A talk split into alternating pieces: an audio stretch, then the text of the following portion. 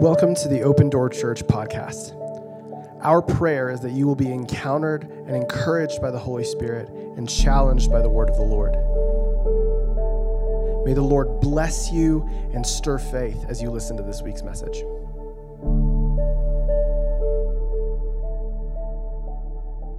Guys, turn with me to Revelation chapter 2. I'm going to begin by reading uh, the first seven uh, verses in this book. It's uh, Jesus here speaking. He's uh, instructed John to write a message to deliver to seven churches throughout Asia Minor, the first one being the church in Ephesus. And this, so, so this was a real church. You guys remember the book of Ephesians, right? Paul wrote a letter there uh, to the church in Ephesus where he spent a lot of time.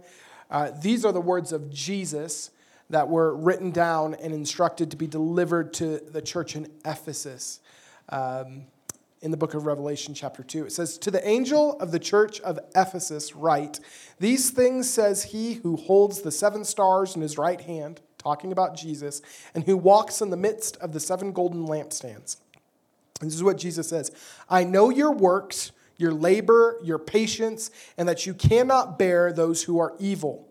And you have tested those who say they are apostles and are not, and have found them liars. And you have persevered and have patience, and have labored for my name's sake, and have not become weary. Nevertheless, I have this against you, that you have left your first love. Remember, therefore, from where you have fallen, repent and do the first works, or else I will come to you quickly and remove your lampstand from its place, unless you repent. But this you have, that you hate the deeds of the Nicolaitans, which I also hate. He who has an ear, let him hear what the Spirit says to the churches. To him who overcomes, I will give to eat from the tree of life, which is in the midst of the paradise of God. Friends, this, uh, this passage of Scripture is one that's very close to my heart. I'm not trying to hide it or anything like that. I do have tattoos.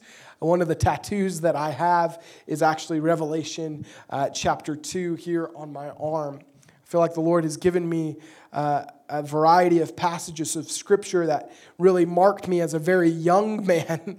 and this one was one of them that continually, uh, I felt like, was brought before me as a reminder to, to keep my first love in Jesus, to keep that passion uh, to keep that passion lit. And I, really want to I really want to just look at a few things here in this passage of scripture because I, I feel like a lot of us fall into a category here that is remarkably similar to the church in Ephesus, that our lives are remarkably parallel to what's taking place at the church in Ephesus that's described here. And I think it would be beneficial, not just beneficial, necessary of us uh, to take heed the warning that Jesus gave the Ephesian church and take heed of that in our personal lives as well. And so, if there's one thing that I think, I think would be important in highlighting here, was that the Ephesian church, the church in Ephesus, was a church that was privileged with the gospel. It was privileged with good, sound teaching, friends.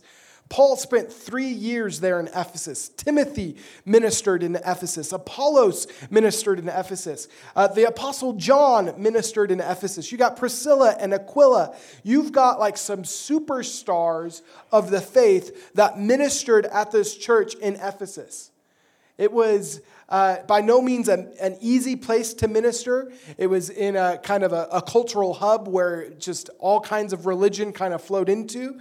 But the strong gospel presence and the, and the word of God was most certainly preached here at this church. There was no lack of biblical foundation for the church in Ephesus, and they were greatly privileged with that.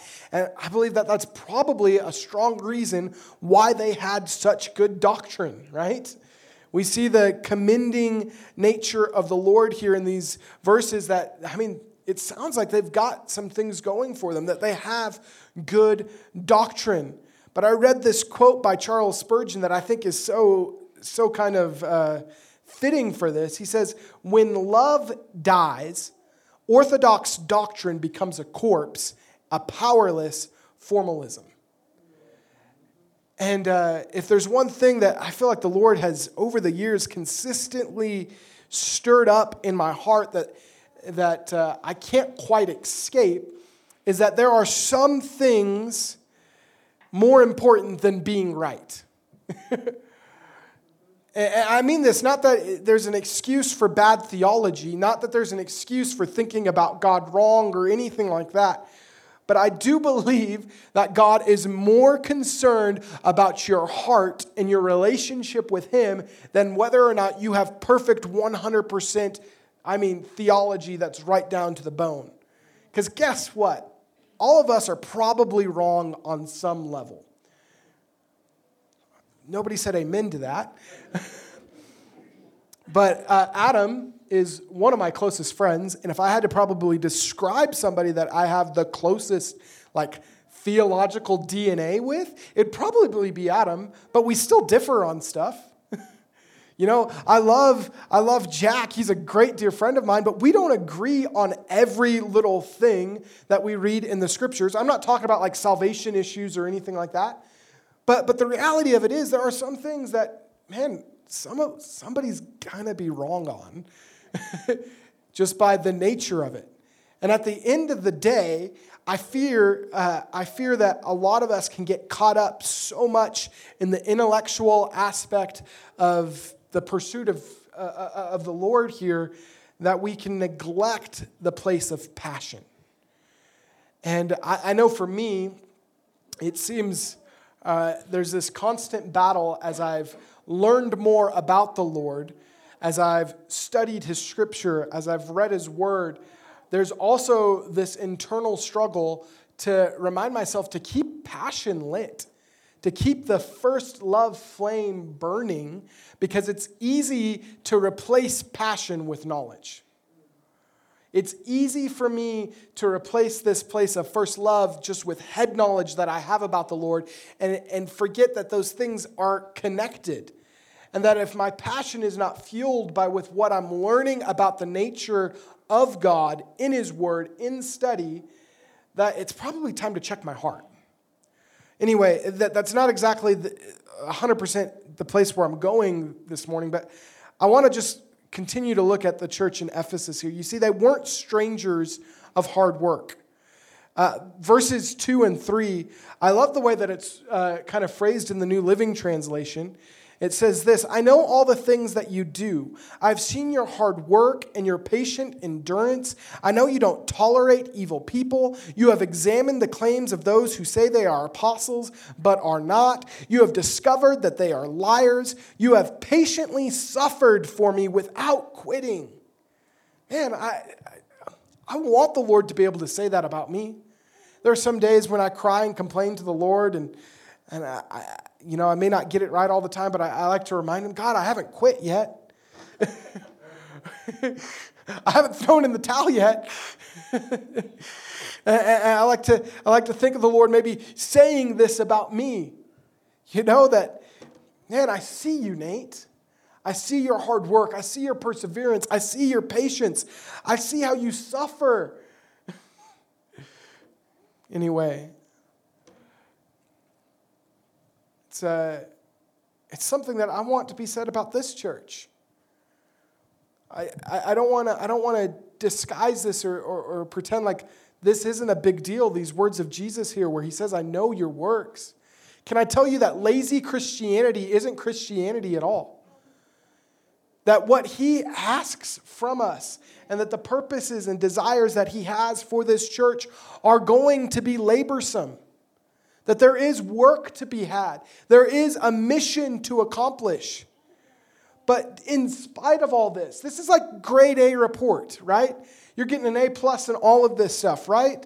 They work hard, they're patient, they have endurance, they don't tolerate wickedness or evil people or imposters or liars. They've got the right doctrine down, right? They're even suffering for Jesus and they're not throwing in the towel. Man, good report. And the next word is nevertheless. a great way to a great way to maybe translate that would be in spite of all of that, in spite of all the good, it doesn't outweigh the fact that you do not love me like you did at first. It says they had left their first love. Talking about their love for the Lord. Now, this is crazy to me. This is, this is crazy. He, he encourages them to remember, almost as if they had forgotten. Remember where you fell from. Remember how you got here. Remember what it was like. Repent, meaning to change your current actions and do the first works. Or else he's going to come quickly to remove the lampstand from its place. He's going to come and remove the church from its place unless you repent.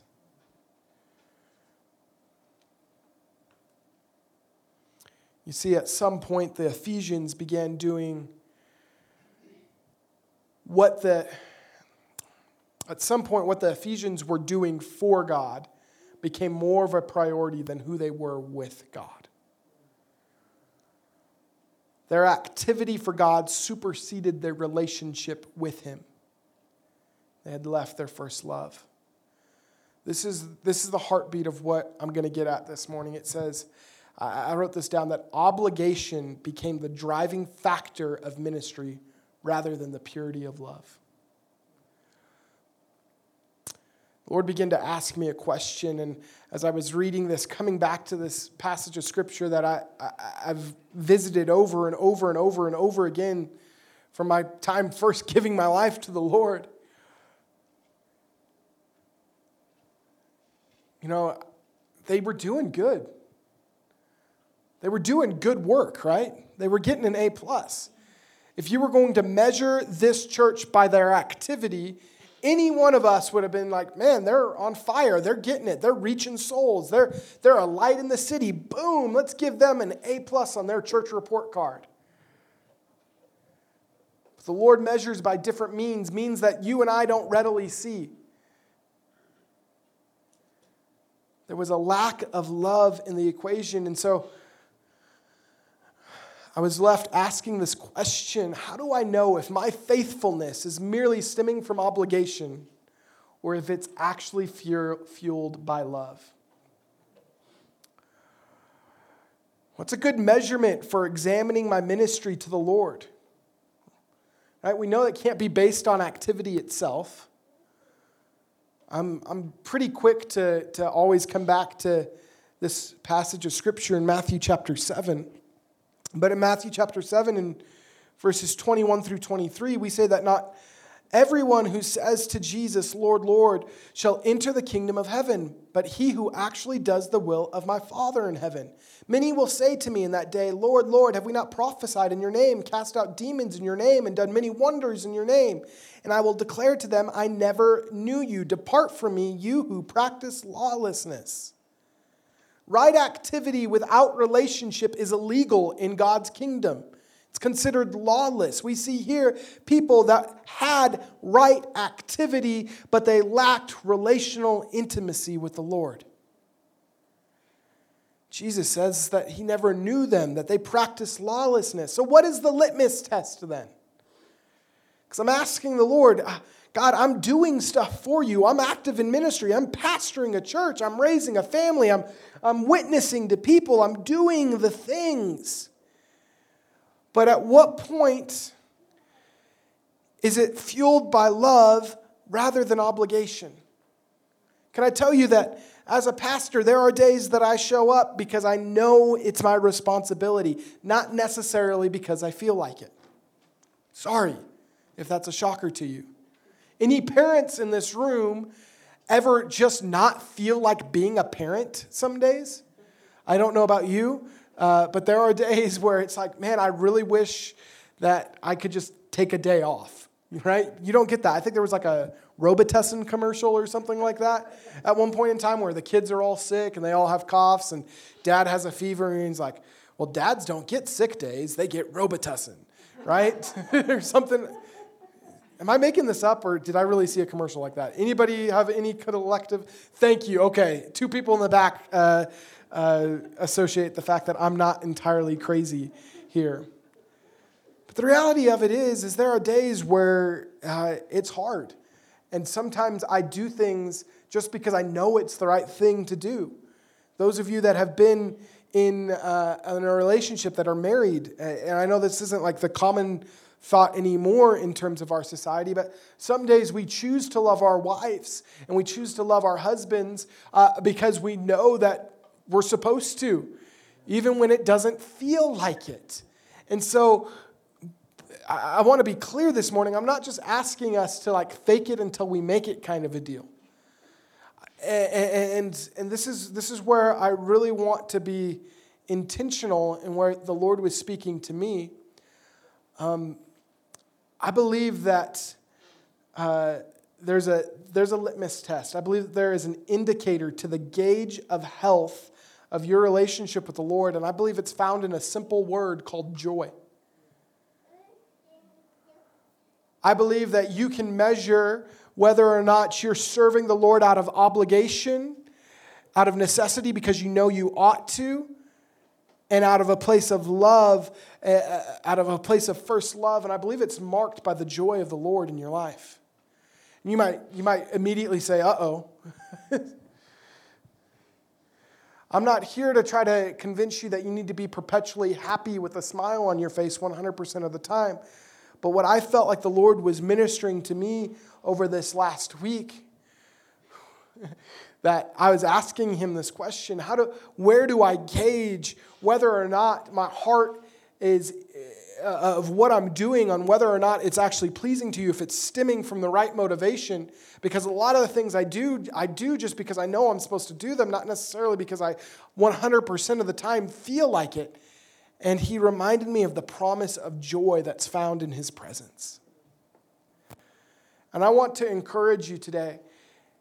I believe that some of us are in this fight still. They're still fighting the good fight, have been running this race. You're continuing uh, showing up day in and day out, and you're punching in on the clock and you're saying, God, I'm here. I'm going to serve you. I- am going to do this because you know that it's right. You've been committed to your families, you've been committed to your marriages, you've been committed to the Lord and serving the church and doing this thing because you know and have a conviction that it's right, but you've been lacking joy. And I believe that the Lord sees that. And I want to tell you this morning, it breaks his heart. I want to commend you. And I feel like just like he told the church in Ephesus that he sees your work, he sees the fact that you haven't quit, that you haven't thrown in the towel, but there is still a promise of joy to be had. There is still a promise of his presence that it doesn't have to stay like this. And so I, I want to encourage you, friends, please. I'm not trying to tell you to like fake an emotion or anything like that. And, and, and on, the, on the converse, just because if you don't feel like it, you shouldn't throw in the towel. But I continually come back to Scripture and see a promise of joy. I believe that there shouldn't be a prolonged period in your life with the Lord where joy is absent. In fact, I'm going to look at scripture today. I don't believe there should be any period of your life, despite the circumstance, where joy should be found lacking in the life of the believer. And I say this cautiously, friends. If you know me, if I've been open and if I've been honest with you, I, I struggle with discouragement and depression. and I, I want you to know that you can still have a fullness of joy even if that is something that you battle daily. I look at examples in Scripture. I look at an example like David. I look at an example like Elijah. These were men of God. These dudes had relationship with the Lord that we're not questioning. They struggled with discouragement. They struggled with depression. They had bouts with it. But they also are some of the, some of the men of God that spoke about the joy of the Lord the most. And I, I, want to, I want to be clear here that you're not less of a Christian. You're not less of a man or woman of God if you're not just in some kind of perpetual state of happiness. But we know that happiness and joy are not mutually exclusive. Amen? I, I like to always kind of define it this, as this. It, it helps me kind of bring some kind of definition to what joy is. Um, because a lot of time our culture kind of implements this idea of happiness, of always having a smile on your face. But I believe this that happiness is based on outward circumstances. You see, it's, it's, based on, it's based on things outside of our control. It's based on circumstance most of the time. It's based on whether how much money we have in our bank account. It's based on how healthy we are. It's based upon uh, the friends that we have or may not have in our life. All of these things.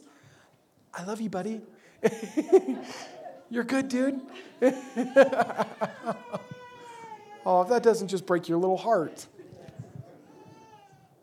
We need nursery volunteers for my kid and the kids that are going to come. Uh, but I think about this. You know, happiness can be based upon whether or not we have the toy, or if you're like my, like my son, whether he has the blue cup or the red cup or the green plate or the pink plate, right? Based upon what we have or what we don't. It's based in things that are most often beyond our control, it's entirely fluctuating right? But I believe that joy is rooted in the character of an unchanging God and his promise towards us. Our joy is rooted in a hope that is bigger than ourselves, and it's rooted in a God that is unchanging, that is unmoving. So, whether or not the stock market goes up and down and the money in your bank account goes up and down, regardless of what's happening with the economy or, or with any other thing, I can have a profound joy in the Lord in an unchanging God. You see, I wrote this down that some of us in this room have lacked authentic joy in our relationship with Jesus for too long. We've continued to show up because we know better, but it's literally breaking in the heart of the Lord to see you striving in something that you were designed to enjoy. Your relationship with God, His intent for it is for it to be enjoyable for you.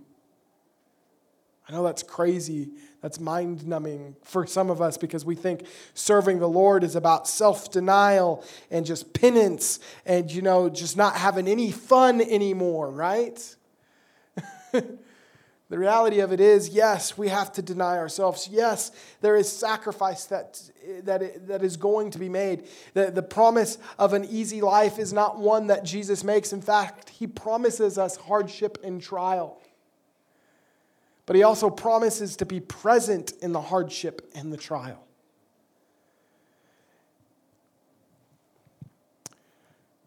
We are called to enjoy our relationship with God.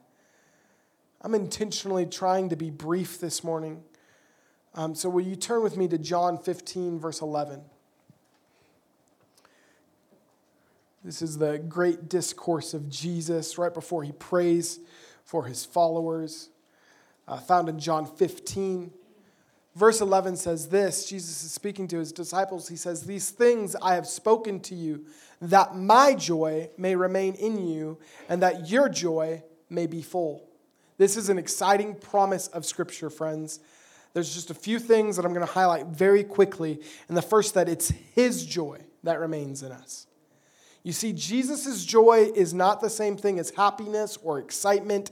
It's not defined by a life of ease. It's the exhilaration of knowing and being known by God, of having right relationship with the Father.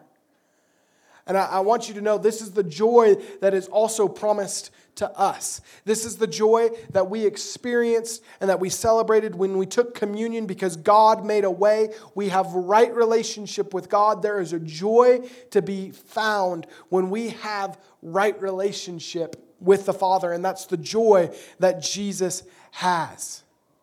And secondly, friends, it's a joy that remains. It's not this fleeting thing that comes and goes. It's not, again, it's not based on outward circumstance. It's not based on other things. It's based solely in the fact that we have a God that is unchangeable, who loves us dearly. We have a promise of a joy that can be a continual experience, not a fleeting thing. We have the promise of fullness, not just a glimpse, right? His promise there in John 15 11, he says that our joy may be full. Not half full, not that you just get to experience it for a moment, but he's talking about complete satisfaction in our relationship with God. The promise of joy is rooted in everything that Jesus told his disciples in John 15. Right? He says, These things I have spoken to you, that my joy may remain in you, and that your joy may be full. So, what things did he say to his disciples immediately preceding this promise that his joy would remain in us and that our joy would be full? Well, if you read John 15, and uh, we could read all of it today, but I would talk a lot longer than I intend to. but we see that it starts with abiding in the vine, right? We see this promise of being with Jesus, of remaining in Jesus, of abiding with Jesus. It's connected to the place of intimacy, and that fuels, oh my gosh, Shelby, what are you doing to my kid? I don't know. Poor guy. I'm so sorry.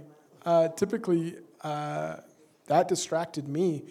Uh, but we see in John chapter 15 right here this promise of abiding, right? Or this instruction to abide, of to be with Jesus. It's connected to the place of intimacy that which we see here, which would fuel activity and love for Jesus and obedience.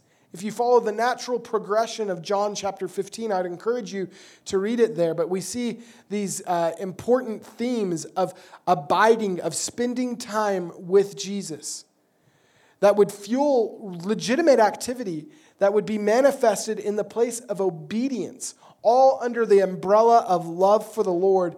And this is what brings about this fulfillment of this promise of joy. Psalm 16, verse 11 says this that you will show me the path of life. This is, this is the psalmist. This is David writing this here. He's actually writing it from what most scholars would believe was a great time of trouble and, uh, and adversity in his life. And he writes this He says, You will show me the path of life. In your presence is fullness of joy. At your right hand are pleasures forevermore. And I, I want to be clear this morning. I believe that this promise of joy is rooted of spending time with Jesus in his presence. I'm going to invite the worship team to come up this morning. You see, I can't promise you a solution for everything that's wrong in your life right now. I don't I don't know I don't know what exactly it is that is a struggle for you, but I know that human beings, I know that you and I, we probably all have something going on in our life that is just hard. I don't know what kind of adversary, I don't know what kind of adversity you're facing today. And I don't have kind of a magic prayer that'll just make it all go away. I don't have a prayer just for things to get easier. But what I can promise, because he promises it to us in scripture that we just read, that there is fullness of joy in his presence. Thank you for listening to this week's message. If you want to check out more of our messages, find us on Facebook, Instagram, or YouTube. Just search Open Door Pagosa. Our ministry is made possible by the faithful generosity of people just like you. If you were blessed by this morning's message and want to partner with what the Lord is doing in Pagosa Springs, find us at opendoorpagosa.com. Here you can give and stay connected with everything we are doing as a church.